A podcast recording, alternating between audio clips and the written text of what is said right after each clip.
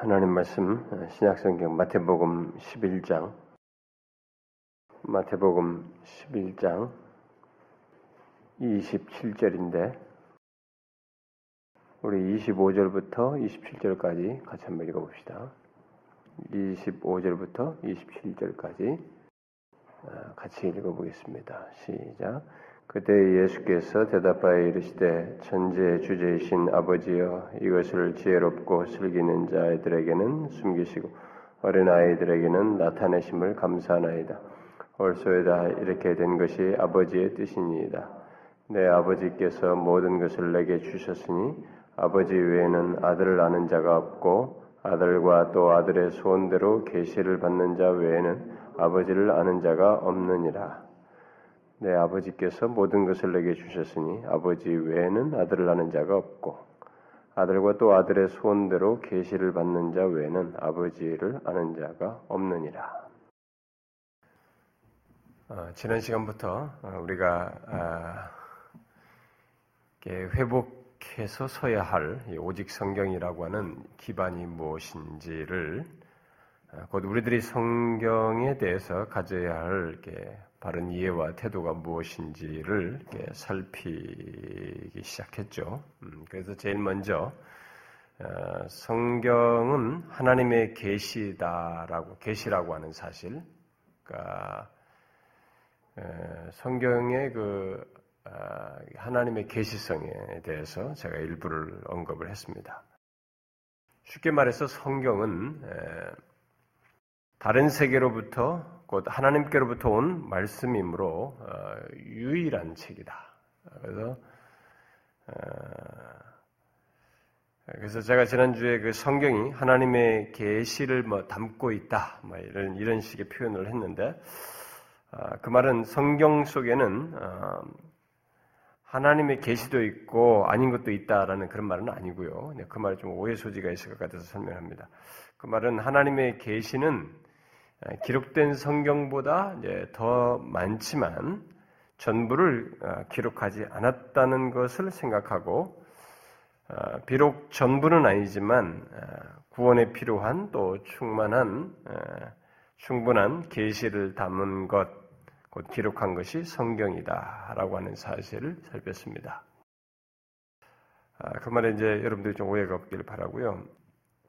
아, 그런데 제가 이제 이 솔라 스크립트라 오직 성경이라고 할 때 그러면 그것이 뭐냐? 구체적으로 좀 더 세부적으로. 우리가 오직 성경 위에서 서야 하는데 현재 그 거기서 이탈한 많은 지난 역사와 현재의 그런 실상을 말하면서 오직 성경 위에 선다는 게 뭐냐? 이런 것일 때 오직 성경이 뜻하는 것을 좀 더 세부적으로 이제부터 얘기를 하려고 하는데 제가 지난번에 이렇게 약간 순서를 바꿨잖아요. 그래서 이렇게 아직 그 서론이 다 안 끝났는데 그냥 무엇성과 무례성 하면서 이렇게 좀 이렇게 앞질러서 가고 그러는데 그래서 좀 헷갈려가지고 사실 이게 좀 정확하게 좀 더 더 체계적으로 좀 해야 되는데 그렇게 지금 뭐 약간 그 지난주와 그 전 내용에도 이렇게 약간 아, 체계성이 좀 더돼요. 좀 정리가 좀 더 할 필요가 있어요. 그래서 제가 오늘 다시 좀 그걸 더 정리해서 말씀을 드리려고 합니다.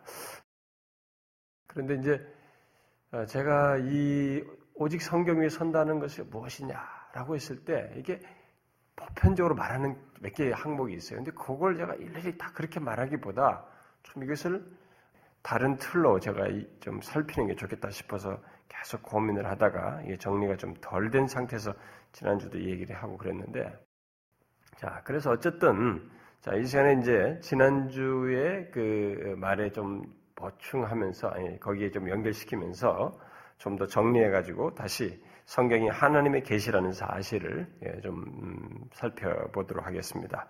제가 지난주에 언급할 때 오직 우리가 오직 성경이라고 할 때 그것이 무엇인 무엇보다 그것은 무엇보다도 먼저 성경이 하나님이 계시라고 하는 사실을 뜻한다는 것을 아, 이렇게 어, 말을 하면서 제가 좀 더 그 세부적으로 이렇게 복음이 예, 이 계시의 계시로서의 이 복음에 대해서 연결시켜서 말하겠다 했는데 그걸 뒤로 미루겠습니다. 먼저 다시 좀 정리부터 하고 어, 그 내용을 이어서 어, 좀 하도록 하겠습니다. 어쩌면 다음 주까지도 제가 이 정리하는 연결시키는 것을 좀더 어, 해야 되지 않을까 싶어요. 오늘도 제가 준비한 시간만큼만 하고 왔기 때문에 자 그런데 제가 이 에, 오직 성경이 무엇이냐라고 했을 때 우리들이 에, 종교적 전통에서 이 성경을 이렇게 중시하는 그러니까 기독교에서 우리가 기독교의 이 핵심 기, 기, 교리 진리를 이렇게 five sola로 일단 얘기를 했을 때 그 five sola에서 먼저 오직 성경이라고 했을 때 그럼 오직 성경은 뭘 뜻하냐라고 했을 때 제일 먼저 생각할 수 있는 것은 성경은 하나님의 계시다라는 것을 어, 지금 어, 우리가 먼저 살피자라고 하면서 이걸 얘기하는데 사실 이것이 굉장히 중요합니다. 아, 이것이 다른 종교와도 구분되게 하는 사실이기도 하고 또 기도, 지금 기독교 안에서도 많은 혼란을 야기시키는 것 중에 하나도 바로 이 부분에 대한 이해와 밀접하게 관련되어 있기 때문에 아, 그래서 이 첫 번째 한, 성경이 하나님의 계시라고 하는 사실을 좀더 체계적으로 정리하는 것이 뒤이어서 언급될 성경에 대한 다른 설명들의 기초로서의 아주 중요한 의미가 있다고 봐서 이것을 좀더 상세하게 다루도록 하겠습니다. 기독교의 신학과 신앙의 기초는 하나님과 그의 계시입니다. 기독교는 하나님과 그의 계시의 기초에서 모든 것을 말합니다. 쉽게 말해서 하나님 자신이 자기 자신을 알도록 계시하시는 것 바로 그것이 기독교의 신학과 신앙의 본질이고 예, 초석이다라는 것입니다. 아, 기독교에 있어서 가장 기본은 하나님 그리고 그, 그 하나님께서 그 자신을 계시하셨다는 사실 이 두 가지가 가장 중요한 기초석이다라는 것이에요. 음, 기독교 신앙에 있어서 물론 이 하나님에는 예수 그리스도 계시된 내용으로서의 예수 그리스도를 다 포함하는 거니까요. 음, 그렇게 해서 말할 수 있습니다. 크게 자, 우리들이 이 문제를 살피기 위해서 좀 더 구체적으로 어, 우리가 아, 우리 자신을 다른 사람에게 나에 대해서 전혀 모르는 사람들에게 내 자신을 알리고자 한다면 나에 대해서 내 자신을 내가 말과 행동으로 이렇게 전달하고 뭔가를 말을 해야 되겠죠.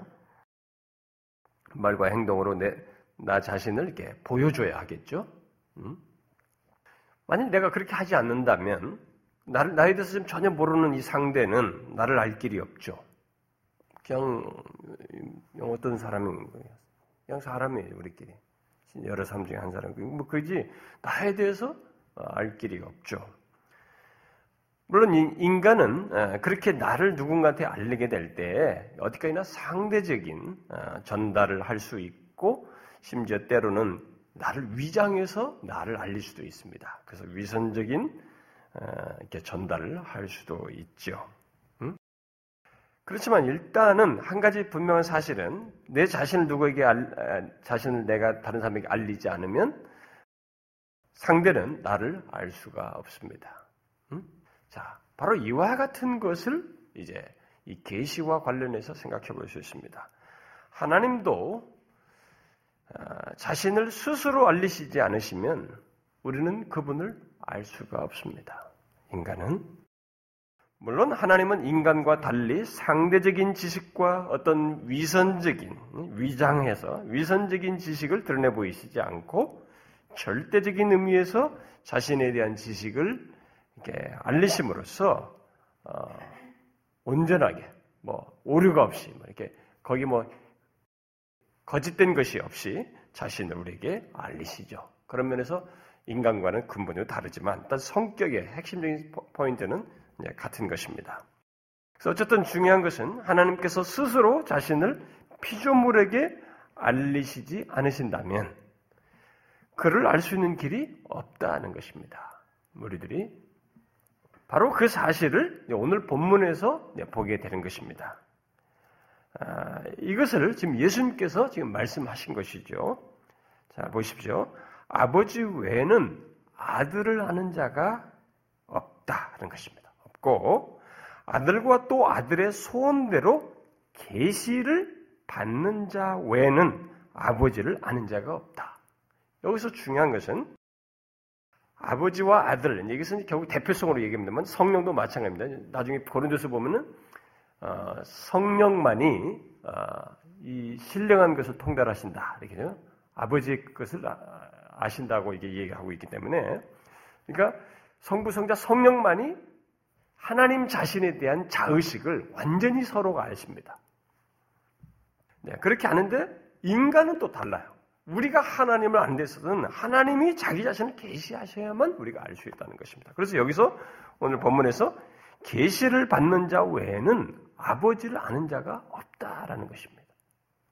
일단 이 말씀은 인간 스스로는 하나님을 알 수 없다는 사실을 기본적으로 언급을 하고 있죠. 그러니까 오직 계시를 받는 자만이 아버지를 알 수 있다는 것입니다.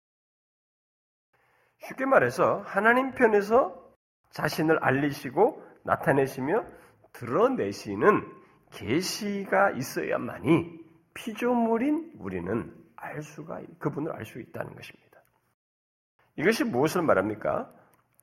바로 기독교는 하나님 자신과 그를 알게 하는 계시에 기초한 종교라는 것입니다. 이게 우리가 기본적으로 이제 알아야 할 아주 중요한 것입니다. 이게 성경과 관련해서 가장 먼저 생각하고 아주 중요하게 생각할 내용이에요. 성경은 하나님께서 그의 피조물인 인간에게 자신을 스스로 계시함으로써 그를 알게 하신다는 것, 곧 피조물인 우리들이 인격적인 교통 속에서 하나님을 알게 된다는 사실을 어, 밝혀주고 있죠. 또 그리고 그 내용을 기록한 것이기도 하죠. 이런 면에서 기독교는 인격적인 교통이 없는 범신론과는 완전히 다른 것입니다. 원래 인도나 이런 그 어, 힌두교나 이 불교의 오리지널리티는 범신론이거든요. 음, 이들이 지금 현재는 이렇게 자꾸 변형을 시켰습니다만은 예. 제가 지난번에 그 어, 부산에 집회에 갔을 때 그 호텔에 참 좋은 호텔이었는데 거기 보니까 이제 옛날에는 이 우리가 기독교가 기도원 성경을 갖다가 다 이게 호텔에다가 무료 배포해가지고 다 비치를 냈잖아요. 외국처럼.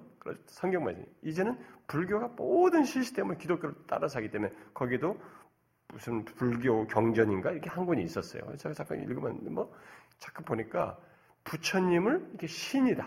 부처님이 우리를 자비를 배우고 돌봐주고 이렇게 하는 신으로 이렇게 올려놨어요. 자신들이 부처가 되는 것이 그게 원래 자신들의 오리지널리티 사상인데, 음? 열반에 이르는 것들이. 근데 이렇게 신개념으로 바꿔놨어요. 근데 원래 그들은 범신론적이죠. 어, 범신론. 그래서 모든 것 속에서 신을 느낄 수 있는 거예요. 그래서 신과 나가 어떤 것과 이것이 구분이 안 되는 거죠. 음. 그러니까 인격적인 교통이라는 것이 범신론은 없어요. 근데 그런 범신론과 완전히 다른 것이 예, 기독교이죠. 기독교는 그런 면에서 가장 중요한 특징으로 바로 이 인격적인 교통, 계시를 함으로써 인격적인 교통을 간다는 것입니다. 사실 이런 인격적인 교통이 없는 종교는 사실 참된 종교라고 할 수 없어요. 참된 종교는 신을 알고 신과 인격적으로 교통하는 것을 전제할 때 그게 참된 종교가 되는 것입니다. 그것이 없다면 그 종교는 실체가 없는 인간의 창작물이 되고 인간의 어떤 정신이든 사상을 투사시킨 종교, 아, 이렇게 신념적인 종교, 상상의 종교에 지나지 않을 수밖에 없는 것입니다. 자신을 알게 하지 않는 아, 알게 하지 않는 신을 아, 어떻게 인간이 알 수 있겠어요? 음, 또 알게 한 그 신과 인격적인 교통이 없다면 어떻게 그를 아, 참된 신이라고 할 수 있겠습니까? 가능치가 않죠. 그런데 성경은 하나님께서 바로 자신을 인간에게 피조물에게 알게 하는 계시를 통해서 이렇게 피조물들이 인간이 그를 알게 되고 그와 인격적인 교통을 하는 것을 처음부터 끝까지 말하고 있습니다. 기독교는 그 인격적인 교통이 다양하게 특히 점진적으로 이루어져 왔고 지금도 어, 동일하게 진행되고 있는 것을 우리가 아, 있다고 말할 수 있습니다. 제가 다음 시간쯤에는 그 진행 과정을 언급하겠습니다만은 우리가 오직 성경이 무엇인가를 살피면서 가장 먼저 생각해야 하는 사실은 기독교는 하나님 자신과 그를 알게 하는 계시에 기초해 있고 그래서 인격적인 하나님과의 이 교통을 어, 핵심으로 하고 있고 바로 그런 사실을 그리고 그렇게 했던 성경이 많은 아브라함을 아담을 뭐 이렇게 부르시고 이렇게 인격적으로 말씀하시고 교통하시는 그리고 자신을 계시하시는 이런 내용들을 다 기록한 것이 성경이고 지금도 하나님께서는 그 계시된 성경을 통해서 동일하게 자신을 우리에게 알게 하시는 일을 하고 있다는 것입니다. 물론 하나님께서 자신을 알게 하시는 계시를 어, 주셨다 해도 우리가 그를 알, 알게 되는 데에는 지난주에 말씀드린 바대로 한계가 있습니다. 우리가 하나님 하나님을 아는 데는 마치 우리가 집에서 새를 키우거나 이 뭐 햄스터나 이게 무슨 뭐 강아지를 키우잖아요. 강아지들이 원래 잘딱 보면 벌써 누구를 주인도 알아보고 우리는 제가 이 새도 앵무새도 좀 키워봤는데 호주에서도 키워보고 여기서도 관리를 잘못하고 여기 와서는 죽였습니다만은 그것 때문에 우리 온 가족이 슬퍼가지고 다음부터는 우리 절대 이런 거 키우지 말자 그랬는데 그것도 알아봅니다. 딱 보면 탁탁탁 날라와요. 머리도 안고 이렇게 하고 어, 이게 그 그렇지만은 개들이 이런 이 생물들이 어, 주인인 이게 우리를 알아보는 것, 우리 인간이 하나님의 계시된 내용을 알고 있어도 뭐 이렇게 비유를 말하면 너무 이렇게 극, 너무 지나친 것 같지만은 일단은 아는 내용의 분량을 보면 그 질과 분량상으로 놓고 보면 우리가 하나님을 아는 것은 바로 그런 생물들이 주인을 아는 것만큼이나 갭이 큽니다. 우리가 그것을 알아야 됩니다. 그래서 우리가 뭘 지금 하나님을 알고 어쩌고저쩌고 하지만 이 계시가 있었다 할지라도 그 하나님 자신을 하나님 성부 성자 성령께서 그리고 하나님께서 자기 자신에 대해서 아시는 것의 분량에 비추어 보면 우리가 그분 자신에 대해서 아는 것은 그렇게 그 분량이 작아요. 실에 있어서도 비교가 안 될 정도랍니다. 그렇게 하나님께서 자신을 아시는 것에 비해서 우리가 그 어, 그의 계시하신 것의 근거에서 그를 아는 것은 너무도 작고 갭이 크다는 것입니다. 그렇지만 그나마 우리가 그를 알 수 있고 또 아는 것은 하나님께서 스스로 또 참되게 자신을 우리에게 계시하셨고 계속 계시하시고 계시기 때문입니다. 제가 하나님께서 우리에게 자신을 계시하셨고 지금도 계속 계시하시고 계시다고 말을 하는 것은 현재 시제로도 계속 말을 하는 것은 나중에 상세히 언급할 기회가 있겠습니다만은 이미 자신을 계시하신 것을 기록한 성경을 통해서 사람들에게 현재 시제로 자신을 알게 하시는 일을 하고 계시기 때문이고 동시에 하나님께서는 이 창조와 섭리를 통해서 지금도 일반적인 계시를 하고 있기 때문입니다. 성경은 하나님께서 이 특별히 계시하신 내용, 곧 그 성경에 기록된 하나님을 알게 하는 모든 계시를 비롯해서 성육신하신 하나님의 아들을 통한 어, 이 구원의 계시를 거부하는 것에 대해서도 하나님께서 심판을 행하시지만 로마서 1장과 같은 곳에서 말하는 바대로 하나님께서 지금도 이 창조와 섭리와 양심을 통해서 일반적으로 계시하시는 것을 특별히 창조와 섭리를 통해서 어, 일반적으로 자신을 계시하시는 것을 무시하여 하나님을 거역하는 것에 대해서도 똑같이 심판을 말하고 있습니다.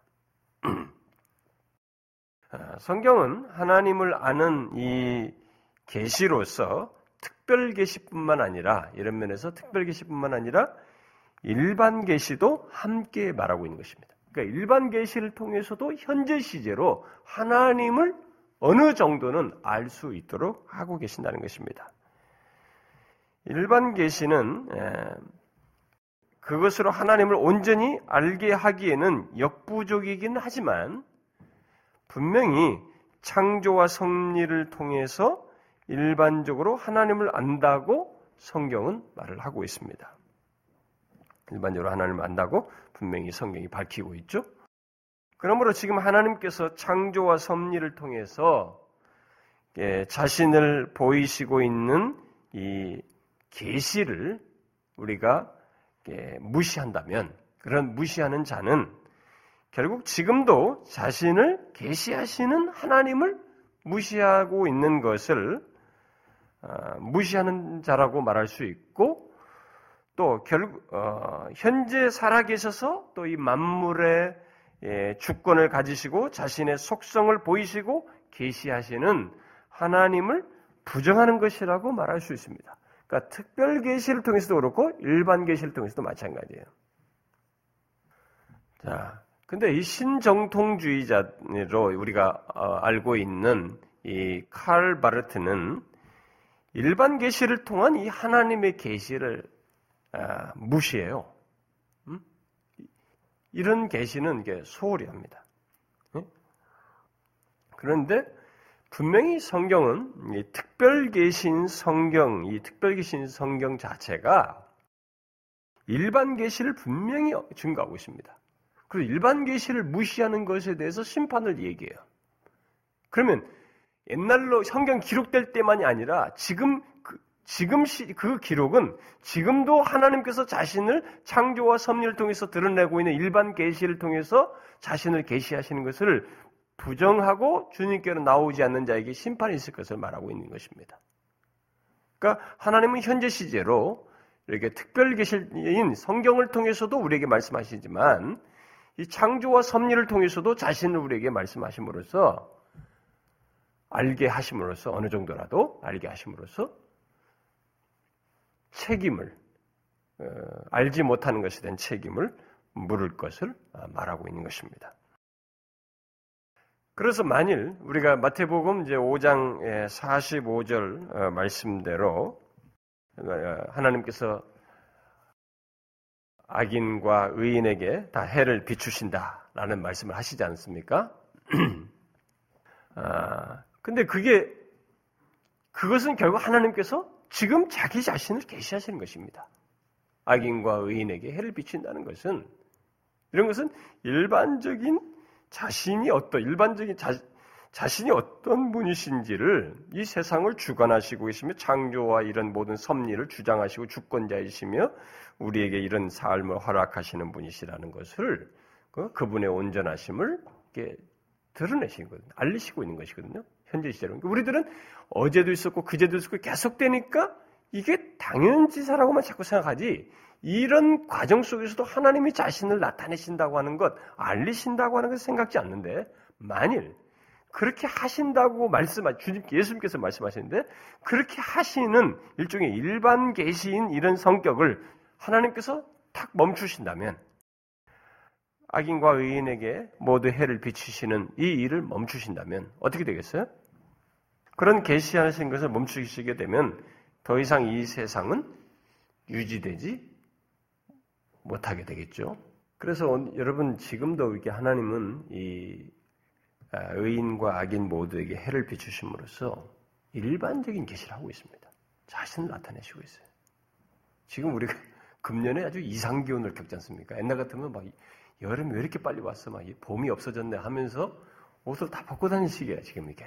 반팔 입을 시기인데 지금 추워가지고 난리지 않습니까? 일조량이 줄었다. 일조량이 백 몇십 시간인가 뭐, 뭐 몇시간인가 줄었다. 그러죠? 지금 몇십 년 만에.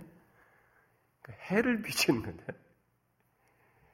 아무도 예측 못해. 인간들은 분석을 합니다. 북극에서 뭐가 이렇게 찬 기운이 밑으로 내려오고 여기서 밑에 받쳐주고 이걸 가지고 인공위성으로 촬영한 거 가지고 자꾸 설명을 하는 거예요. 분석하고 이게 또 다시 빙하기가 이제 오기 시작한다. 뭐 저기 간빙기가 지나가고 있다. 뭐 이렇게 자꾸 얘기를 하고 이런저런 얘기를 자꾸 할 뿐이에요. 그러나 어떤 것도 이렇게 되는 것을 조종하지는 못해. 누구도. 어? 왜 이렇게 되느냐? 이것을 인간이 만들어내지 못하는 거예요. 분석만 결과를 가지고 말할 그것만 나름대로 설명을 늘어놓을 뿐이죠. 근데 뭡니까? 사실 이게 하나님의 일반적인 계시예요. 그러나 앞에서 말한 대로 이제 이런 일반 계시만으로는 우리가 하나님을 온전히 알 수가 없습니다. 특별히 하나님께서 자신을 계시하시면서 목적하시는 이 구원적인 내용 같은 것은 더더욱 일반 계시를 통해서는 알 수가 없습니다. 삼위 하나님을 구체적으로 알고 그분께서 뜻하시고자 하는 궁극적으로 뜻하시는 이런 구원적인 계획이나 목적 같은 것 이런 것은 그런 것을 아는 것은 이런 일반적인 계시 말고 하나님께서 특별하게 직접적으로 자신을 계시하시는 특별 계시, 음? 직접적으로 자신을 알게 하시는 계시가 있어야 하는 것이죠. 어, 심지어 일반 계시조차도 어, 일반 계시 하나님께서 이렇게 의인과 악인에게 해와 빛을, 햇빛을 비추신다라고 하는 하나님의 일반 계시, 어, 땅을 섭리하시고 이 모든 걸 주관하신다라고 하는 하나님께서 자신을 그런 식으로 계시하시고 있다는 이런 일반 계시 내용조차도 특별 계시가 있어야 제대로 알게 돼요. 특별 계시가 있으니까 특별 계시를 통해서 아 하나님이 원래 하나님이 알고 있는데 하나님이 또 이렇게까지도 자신을 계시하시고 하셨구나라는 걸 알지 특별 계시가 없이는 일반 계시에 이 하나님께서 그렇게 하신다는 사실을 일반적으로 하나님 자신을 계시하시는 것을 사람들이 정확히 알지 못해요. 압니까? 예수를 모르던 사람들, 이 성경을 알지 못하는 사람들이 그걸 하나님의 자기를 일반적으로 계시하시는 사람들이 알아요? 그냥 뭐 어, 그냥 정확하게는 모르죠. 그냥 무슨 신 무슨 신 하다가 그냥 에이 바알신도 좋고 이렇게 다 풍요신 신안을 잡는 거죠. 정확하게 성경에 계신 이, 이 하나님을 알지 못합니다. 그러니까 일반 계시자도 특별 계시를 통해서 제대로 알게 된다는 것입니다. 하나님께서는 스스로 자신을 알게 하시기 위해서 어, 우리 인간에게 나오시는 일을 하는데 바로 그것이 특별 계시입니다. 특별히 자기 자신을 이렇게 드러내시는 것. 하나님께서는 인간에게 자신을 이렇게 나타내시고 우리 인간과 인격적인 교통을 갖는 것, 곧 우리 인간이 하나님을 알고 그를 기뻐하며 영화롭게 하는 것을 하나님은 굉장히 기뻐하십니다. 그리고 그것이 자신이 자신을 우리에게 직접적으로 이렇게 계시하시는 특별히 계시하시는 것의 목적이에요. 어, 의도입니다. 뜻입니다. 어, 그것을 성경에서 여러 군데서 얘기하는데 제가 그걸 다 인용하지 않겠습니다. 바로 그것을 예수님께서 오늘 읽은 본문에서도 어, 읽은 말씀 그 앞구절에서 우리가 참고구절 앞부분을 읽은데 거기에서도 그런 것을 일단 시사해 주고 있죠. 25절을 보게 되면 천지의 주제이신 아버지여 이것을 지혜롭고 슬기는 자에게는 숨기시고 어린아이들에게는 나타내심 나타내심은 바로 계시하심을 감사하나이다. 여기 나타내심은 계시하심이 감사하나이다 이렇게 말했어요. 이 사실은 하나님께서 자신을 계시하시는 것의 목적이 우리 인간이 계시를 통해서 하나님을 알고 그와 인격적인 교통 속에서 그를 기뻐하며 영화롭게 하는 것임을 시사해 주고 있습니다. 우리는 로마서 이제 11장 그 제일 끝절에서 왜 바울이 만물이 주에게서 나오고 주로 말미암고 주에게로 돌아감이라 그에게 영광이 세세 있을지어다라고 했는지 그런 어떤 그 내용에 대한 해답을 여기서 우리가 연관지어서 발견할 수 있습니다. 그러니까 주에게서 시작한 모든 것, 특히 하나님께서 자신을 알게 하시는 계시는 결국 그에게 돌려져야 하고 그에게 영광을 돌리는 것이어야 한다는 것입니다. 모든 것이 그로부터 왔게 돼. 우리가 그렇게 하는 것을 하나님이 기뻐하셔요.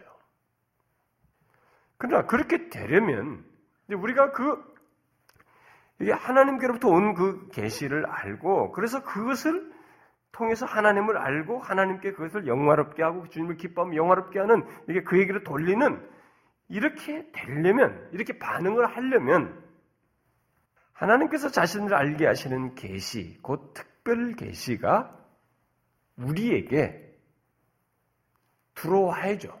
인간 자신에게 들어와야 하는 것입니다. 이 특별 계시가 다시 말해서 내적으로 깊이 이해되고 인식되어야만 한다는 것입니다. 여기 특별 계시를 기록한 이 성경이 있어요. 이것이 어떤 당사자에게 깊이 들어와야 돼. 이해되고 깊이 들어와야 됩니다. 그래야만이 자신을 계시한 주로부터 온 이 계시를 알고 그 계시를 통해서 하나님을 알고 하나님과 교제하며 그를 기뻐하며 그를 영화롭게 하는 그에게로 돌리는 그에게 영, 그에게 영광 돌리는 이것이 가능하게 되는 것입니다. 음?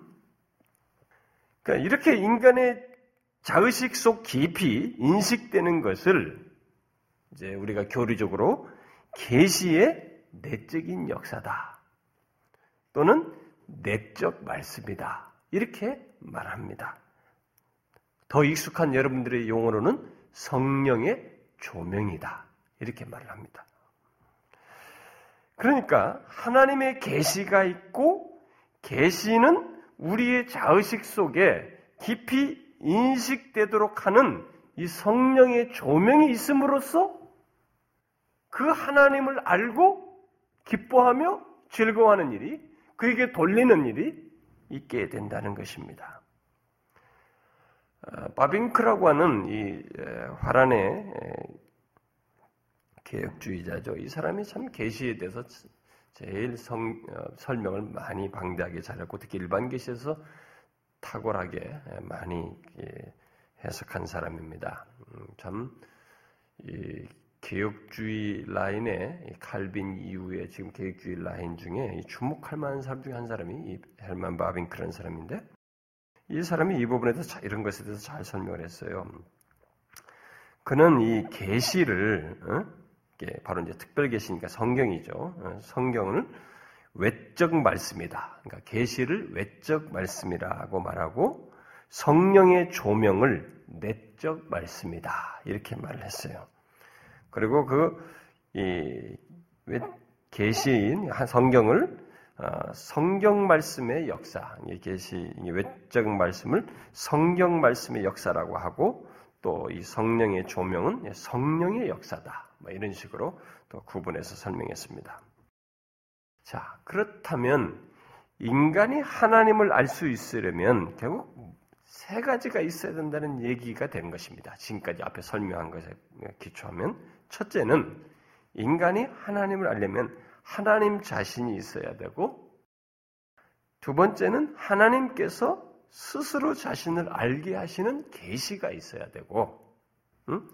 그러니까 일반 계시도 알게 하는 특별 계시죠. 어, 특별히 특별 계시 를 기록한 성경이죠. 그것이 있어야 하고 마지막은 성경에 기록된 하나님의 계시를 우리 각자가 내적으로 알게 되는 성령의 조명이 있어야 된다는 것입니다. 인간이 하나님을 알 수 있으려면 이 세 가지가 있어야 된다는. 음? 이세 가지가 있었네. 하나님 자신은 절대적인 분이시고 무한하신 분이시기 때문에 피조물인 인간이 그에게 접근할 수도 없고 그분을 다 알 수도 없습니다만은 하나님께서는 우리 인간의 그 유한한 의식 구조에 맞도록 자신이 그러신 분이시기 때문에 우리의 인간의 유한한 의식 구조에 맞도록 자신을 알게 하는 계시를 나타내시고 어, 이게 객관적으로 어, 성경에 기록하게 하시는 이 일을 하신 것이죠. 음? 그렇게 함으로써 우리가 감히 이제 하나님을 알 수 있는 길을 어, 갖게 된 것입니다. 하나님이 이 이런 과정을 하나님 편에서 스스로 해 주신 것입니다. 그래서 성경을 우리는 하나님을 알 수 있는 객관적인 지식 또는 객관적인 원리라고 말할 수 있는 것입니다. 그런데 하나님께서 그렇게 객관적인 계시를 주시고 기록해 주셨다고 해도 그 계시는 그저 인간 밖에 있는 것입니다. 응? 일단은 어, 하나님께서 이런 특별한 계시를 주셔서 객관적인 계시를 주시고 기록해 주셔도 이것은 일단 내 밖에 있는 거예요. 우리 인간 밖에 있죠. 그 객관적인 하나님 지식이 우리의 자의식 속에 들어와서 하나님을 알 수 있게 하기 위해서는 뭐가 있어야 되겠어요? 앞에서 말한 것처럼 하나님의 깊은 것이라도 통달하시는 성령 하나님의 내적 조명이 있어야 되는 것입니다. 네? 조명이.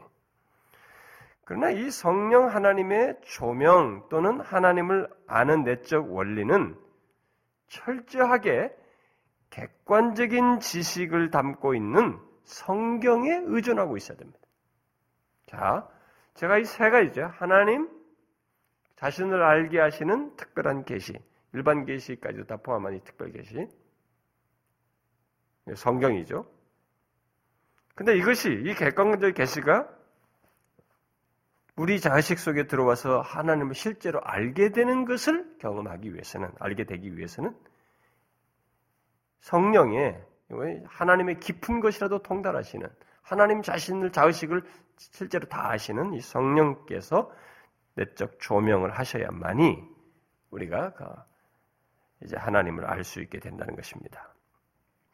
그렇기 때문에 이때 이 성령의 내적 조명이라고 하는 것은 철저하게 여기에 근거한 것이, 여기에 의존된 것입니다. 뭐예요?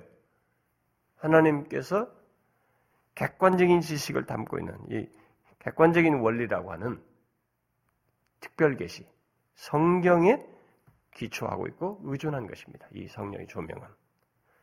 자, 이것은 제가 지금 설명한 이것은 우리가 오직 성경이 무엇인가를 살피는 데 있어서 굉장히 중요한 사실입니다. 여러분들은 뭐, 아이, 뭐, 다 알아요. 이렇게 할지 모르지만, 이것은 굉장히 중요한, 왜냐하면, 지금 제가 말한 이 경로를 이탈하게 되면, 하나님께서 스스로 자신을 계시하신 그 하나님이라고 하는 실체와 다른 존재, 결국 다른 하나님을 그리며 추구하고 이렇게 갖게 될 수 있기 때문에 그렇습니다. 이 경로에서 이탈하면.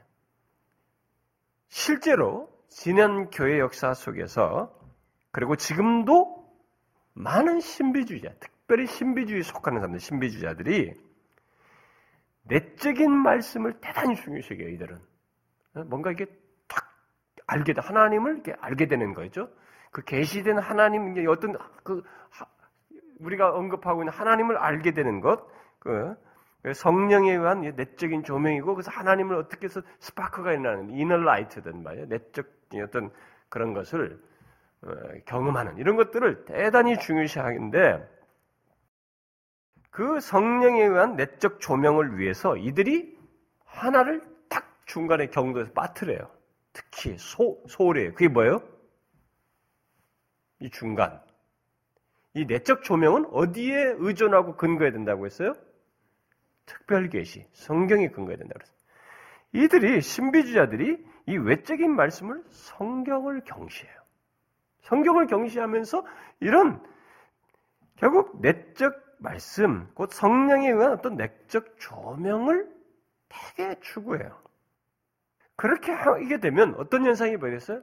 잘못된 하나님을 추구하게 되고 잘못된 하나님을 체험하게 되는 것입니다. 그리고 굉장히 주관적으로 치우친 그런 신앙으로 미끄러져 가게 되는 것입니다. 하나님을 알 수 있는 길이요. 제대로 믿는, 그를 제대로 믿는 길은 그래서 오직 하나님에게서 나온 계시 안에서 곧 그 계시를 기록한 성경 안에서 성령께서 조명하여 알게 하시는 것입니다. 음? 길은 그렇게 함으로써만 되는 거예요. 하나님께서 나온 계시 안에서 곧 그 계시를 기록한 성경 안에서 성령께서 조명하여 알게 될 때 우리는 하나님을 알 수 있고 제대로 믿을 수 있는 것입니다. 사실 이 길은 모두 하나님께서 내시는 길이에요. 그리고 하나님께서 인도하시는 길이 됩니다. 왜냐하면 하나님께서 스스로 자신을 계시하시고 그것을 기록하도록 하셨고 또 그 기록된 계시의 말씀을 조명하여 인간 속에 집어넣는 일을 인간의 자의식 속에 이렇게 심는 이 일조차도 하나님이 하시고 성령 하나님께서 하시기 때문에 그렇습니다. 모두 이것이 하나님과 관련되어 있어요. 그래서 예수님께서 오늘 본문 말씀을 이렇게 하신 것입니다. 아버지 외에는 아들을 아는 자가 없고 아들과 또 아들을 아들의 소원대로 계시를 받는 자 외에는 아버지를 아는 자가 없습니다. 이게 이 경로에는 다 하나님이 관여되어 있어요. 그러므로 하나님을 알고 믿는 길은 또는 이 기독교 신앙이라고 하는 것은 하나님께서 계시하신 것 바로 그것을 기록한 성경에 기초한 신앙이어야 합니다. 반드시 그래야 돼요. 바로 그것을 이 우리나라의 고인이 된 이 박윤선 박사님이 계시 의존 신앙이다. 계시 의존 사색이다. 이런 말을 썼어요. 그건 아주 적절하면 물론 그것을 그런 표현을 이미 아마 바빙크 같은 사람이라든가 이 외국 교육주의자들이 먼저 썼을 것이라고 저는 봐요. 근데 그것 그런 단어를 우리 한국에 이렇게 가르치고 유표한 사람이 이제 바로 이제 박윤선 박사였습니다. 이것은 아주 중요한 말입니다. 어? 여러분들이 용어는 어려울지 모르지만 기독교 신앙은 계시에 의존한 신앙이에요. 그리고 기독교의 신앙과 삶을 제대로 하려면 계시에 의존한 사고, 사색, 생각을 해야 한다는 것입니다. 계시에 의존하지 않은 생각은 우리로 하여금 넘어지게 해요.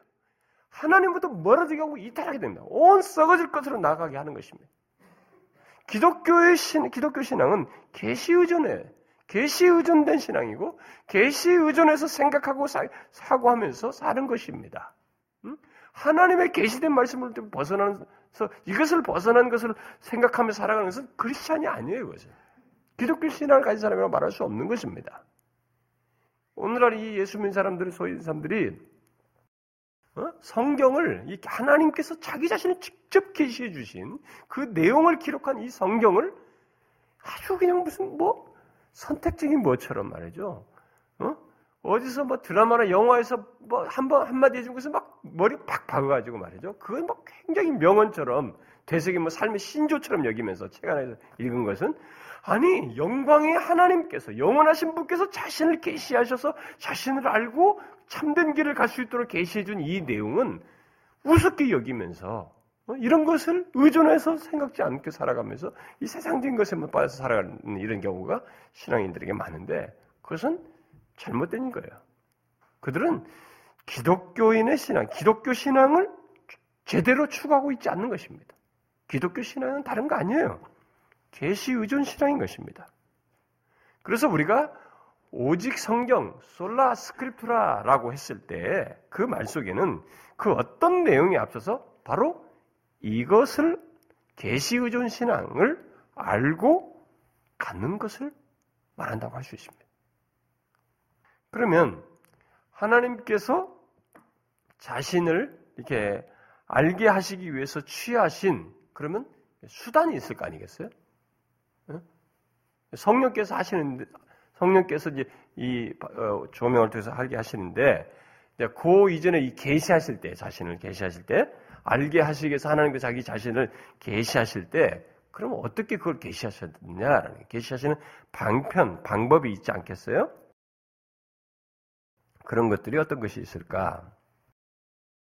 요 문제는 다음 시간까지 좀 연결시켜서 해야 되는데 우선은 제가 어떤 것들이 있는가까지만 오늘 얘기하겠습니다. 그것은 우리가 우리 자신을 어떤 사람에게 알게 하기 위해서 다양한 방법을 취하는 것과 같은 것입니다. 이렇게 말로서도 하고, 뭐 행동으로서도 하고, 뭐 이렇게 다양하게 할 수 있는 것처럼, 뭐 그렇게 마찬가지입니다. 어, 하나님께서도 자기 자신을 알게 하시기 위해서 다양한 방법을 쓰셨는데 특별히 세 가지 방법, 세 가지 방편을 어, 사용하셨죠. 대표적으로 세 가지 방법을. 어, 그 첫 번째 방법은 뭐냐? 자신을 특별히 계시하시는데 사용한 첫 번째 방법은 직접 자기 자신을 나타내시는 것입니다. 우리가 신현이다. 교리반 공부한 사람들은 배웠을 거예요. 신현. 응?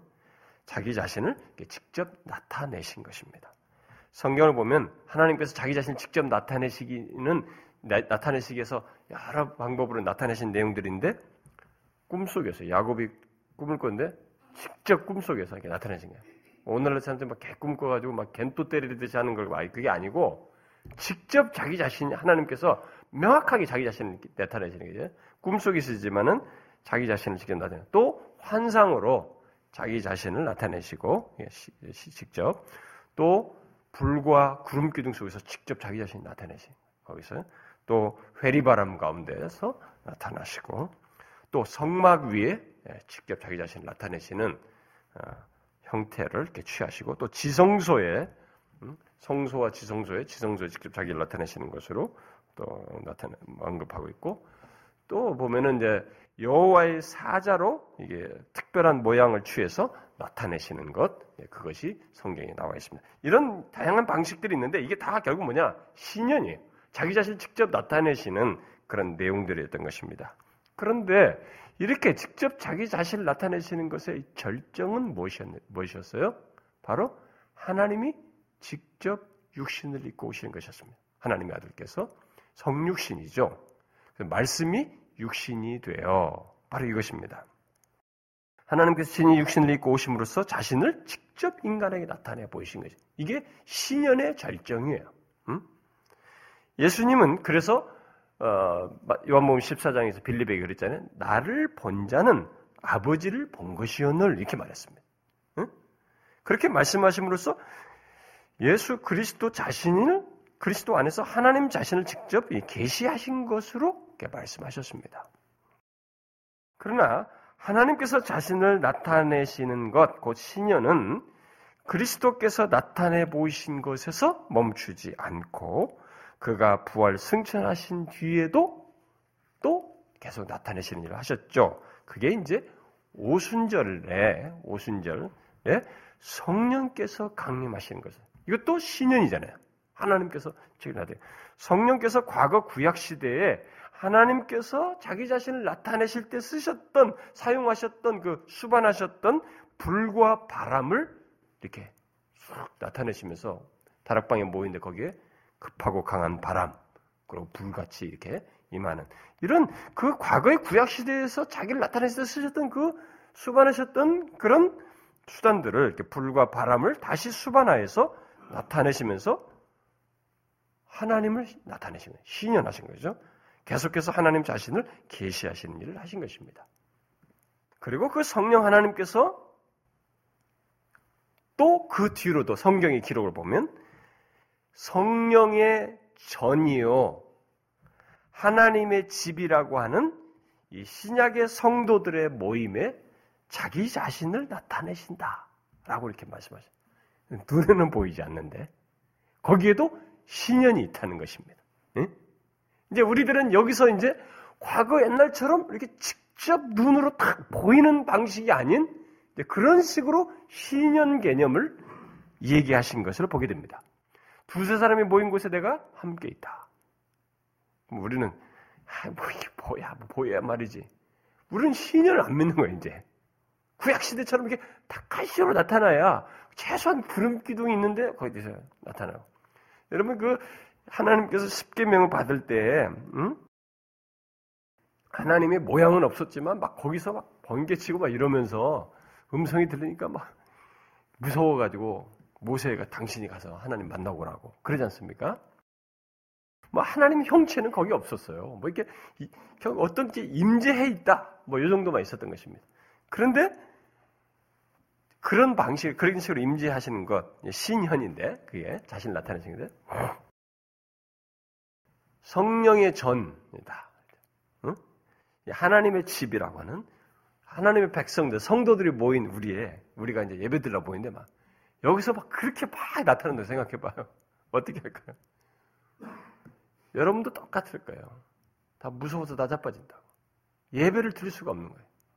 다 땅바닥에 다 엎드려서 죽을 것 같은 상태를 취하니. 근데 지금은 그럴 필요가 없는 거야. 이것도 신년으로 얘기하고 있습니다. 이제는 믿음 안에서 이런 신년을 확인하도록 성경은 얘기를 하고 있는 것입니다. 여러분 이것을 믿으셔야 됩니다. 예?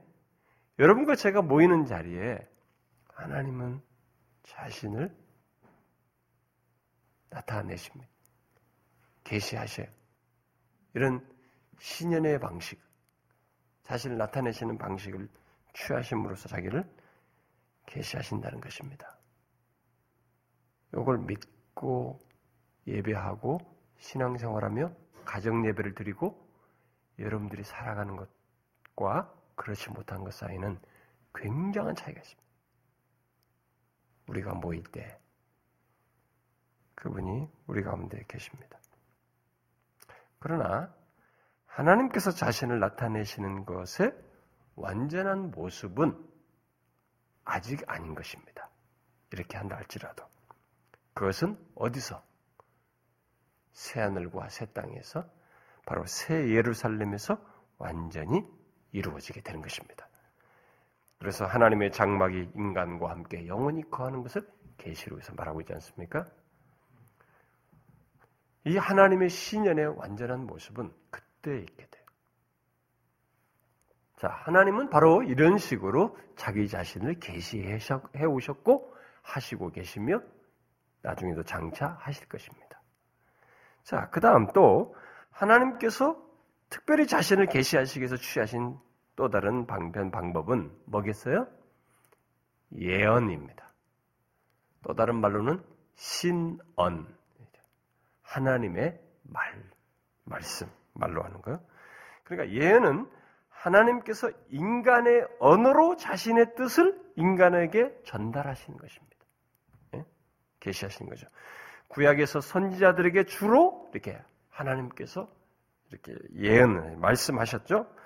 그래서 어, 그것을 선지자들이 했고 어, 이게 주로 뭐 선지자들이 했죠. 선지자들이 다 했는데 그 그렇게 말씀 하나님께서 아, 인간의 언어로 자신의 뜻을 말씀하신 계시하시는 것 이런 것을 구약에서부터 선지자를 통해 주로 해왔는데 이런 예언의 절정이 또 이것도 어디서 나타나냐면 예수 그리스도에 나타납니다. 하나님이 육신을 입고 말씀이 육신이 돼 이 땅에 오셨는데 하나님이 직접 말씀하셨어요. 예? 그러니까 육신을 입고 오신 예수 그리스도께서 직접 말씀하셨습니다. 이거 그분이 말씀하시는 것이 육신을 입으신 것도 계시지만 그 말씀하신 것도 이제 계시예요.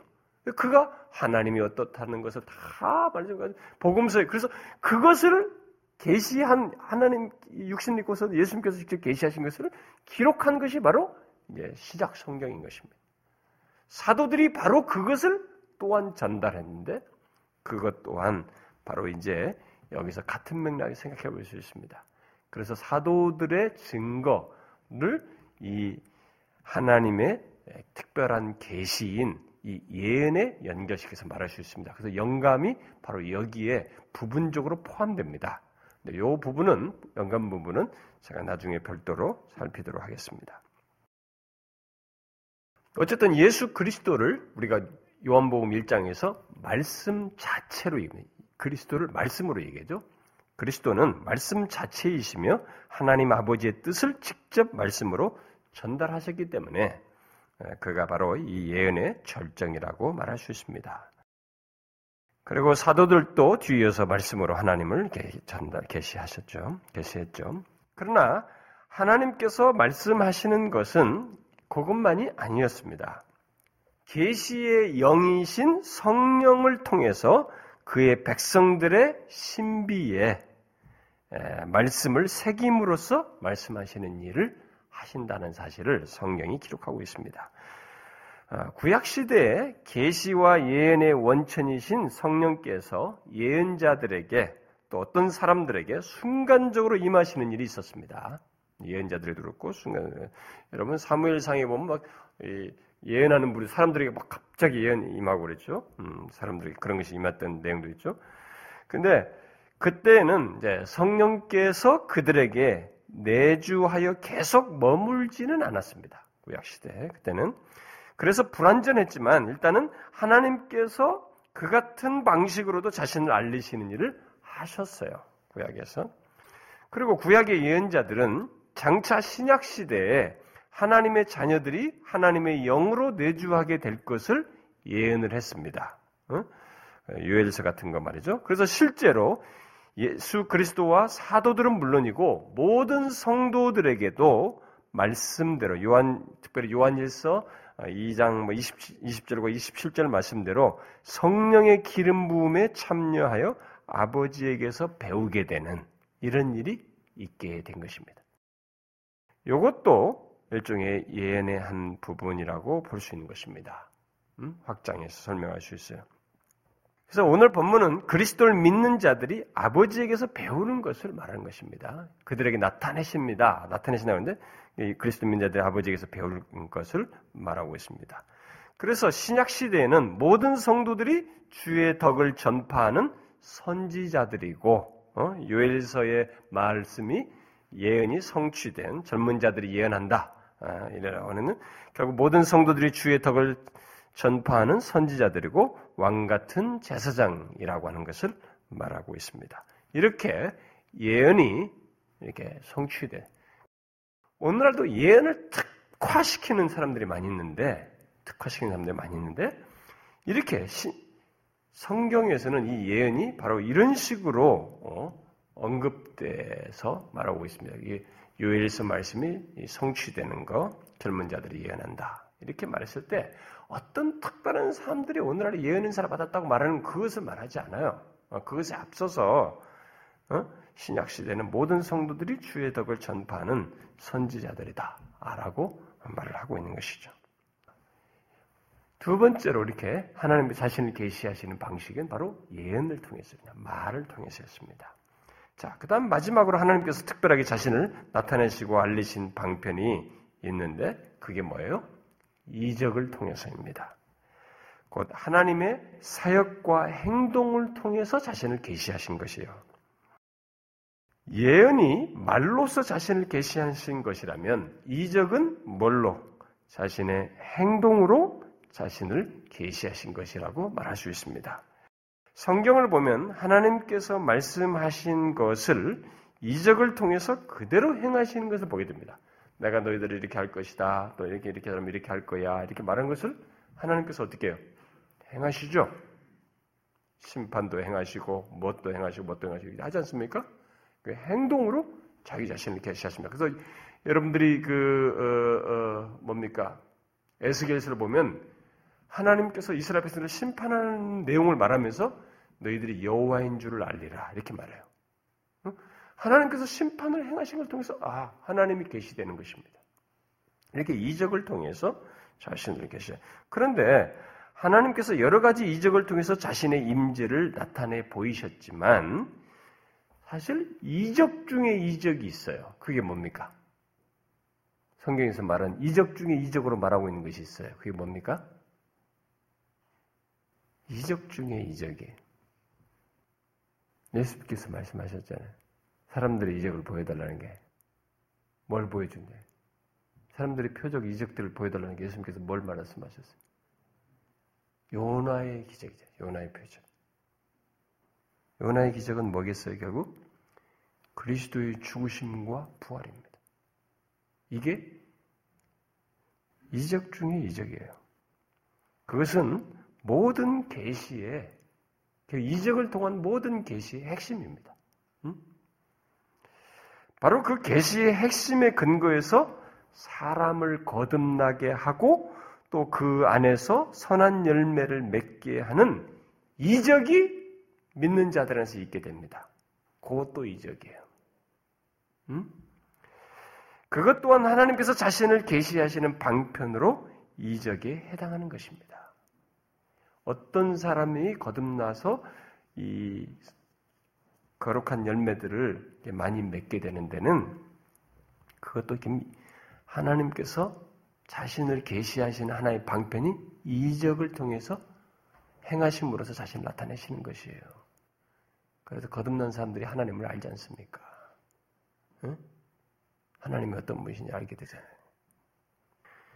이렇게 해서 하나님께서 자신을 알게 하시는 특별 계시는 결국 이 이런 그 거듭남을 통해서도 어, 어, 말을 하는 것처럼 결국 특별 계시는 지금 말한 세 가지 신연과 예언과 이런 이적을 통해서 어, 나타내시는 이런 하나님의 특별 계시는 결국 어떤 성격을 가지고 있죠. 어떤 성격을 그냥 하나님이 있던 것을 이렇다는 것을 사람들에게 쭉 알려주고 지식을 알려주고자 하는 것이에요? 아니죠. 이런 자신을 알게 하는 특별 계시는 구원의 성격이 있다는 것을 우리가 결국 발견하게 되는 것입니다. 응? 특별 계시는 그래서 구원 계시다라고 말하기도 하는 것입니다. 그 말은 특별 계시 곧 하나님께서 자신을 나타내시는 것, 직접 나타내시는 거, 알게 하신다든 신연과 예언 또는 신언 또는 이적이라고 하는 모든 방편을 통해서 하나님께서 뜻하신 것, 의도하신 것을 부패한 인간을 전인격적으로 구원하시는 것. 음? 하나님께서 그런 모든 방편을 통해서 뜻하신 것은 부패한 인간을 전적으로 구원하시는 것임을 우리에게 말해준다는 것입니다. 그러므로 누구든지 하나님을 알 뿐만 아니라 부패하고 죄악된 상태에서 구원을 얻으려면 어떻게 되겠어요?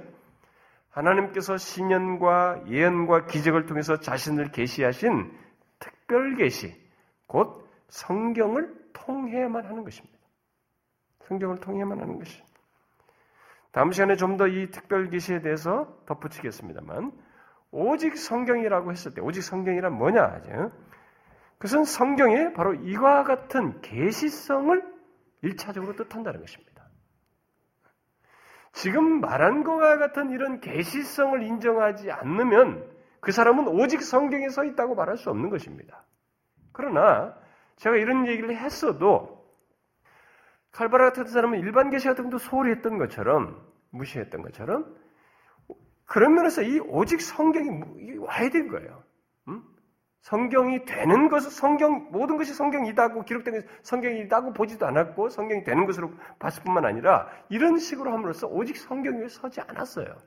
그러니까 이런 식으로 이탈되는 경우가 있는데 사실 오직 성경이란 다른 거 아니에요. 지금까지 말한 이런 성경의 계시 이런 내용들 말한 이런 계시성을 알고 믿는 것입니다. 이 성경에 기록된 계시가 바로 구원의 계시인 것을 믿는 것입니다. 감동되는 것만이 아니라 하나님께서 계시하신 것을 담고 있는 모든 성경이 바로 우리의 구원을 위한 계시라는 것을 믿는 것이에요. 음? 그것이 바로 오직 성경이라는 말에 해당하는 것이고 그 안에 포함된 것입니다. 우리는 그것을 믿는 것이에요.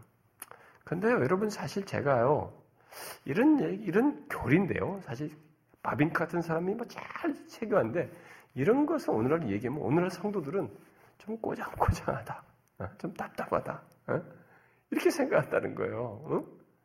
어? 성경을 보면 성경이 하나님 얼마나 감동스럽게 이 감동스러운 것 같은 것을 자꾸 치장을 하고 말로서 유의를 해야만이 사람들은 이게 뭐가 매력 있는 것처럼 생각하지 이렇게 하면 꼬장꼬장하다 생각한다는 거예요.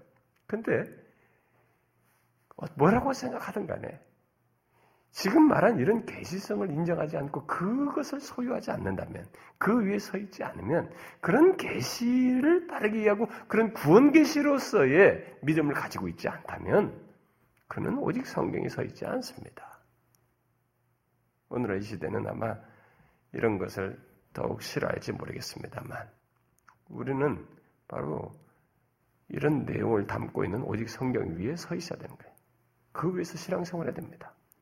여러분들이 이런 것들을 따브라고 생각하면 안 됩니다. 정말로. 예? 이 세상이 자꾸 그러니까 멍들면 안 돼요. 병들 같이 거기 묻어나가면 안 되는 것입니다. 그래서 이 성경관이 아, 답답합니다. 이런 건 좀 재미없습니다. 좀 마음에 와닿는 막 그리스도께서 우리 죽으셨다는 좀 감동적인 얘기나 좀 좋습니다. 아니 여러분들 이런 걸 모르면서 어, 최소 이런 내용도 모르면서 어떻게 이 자식이 하나님께서 우리 자신을 알게 하신 것이고 이렇게 알게 하신다고 할 때 그 무엇을 말하는지를 알지 못하면서 여러분들이 하나님을 제대로 안다는 것은 거짓말이에요. 그래서 왜 신비주의자들이 이탈했냐? 아까 말한 것처럼 그 경로에서 하나를 뺀 거예요. 소홀히 한 것입니다. 근데 지금도 사람들이 그렇게 하거든요. 지금도 이 성경을 특별히 기록한 이것을 소홀히 하면서 하나님을 알고자 하고 체험하려고 애를 쓰고 있어요. 그렇게 자꾸 넘어지는 것입니다. 그러니까 불완전한 것이죠. 이탈하는 것이. 여러분들은 이런 것들을 명확하게 알고 신앙생활을 해야 될 뿐만 아니라 자녀들과 다른 사람들에게도 이것을 말해줄 수 있어야 한다는 것입니다.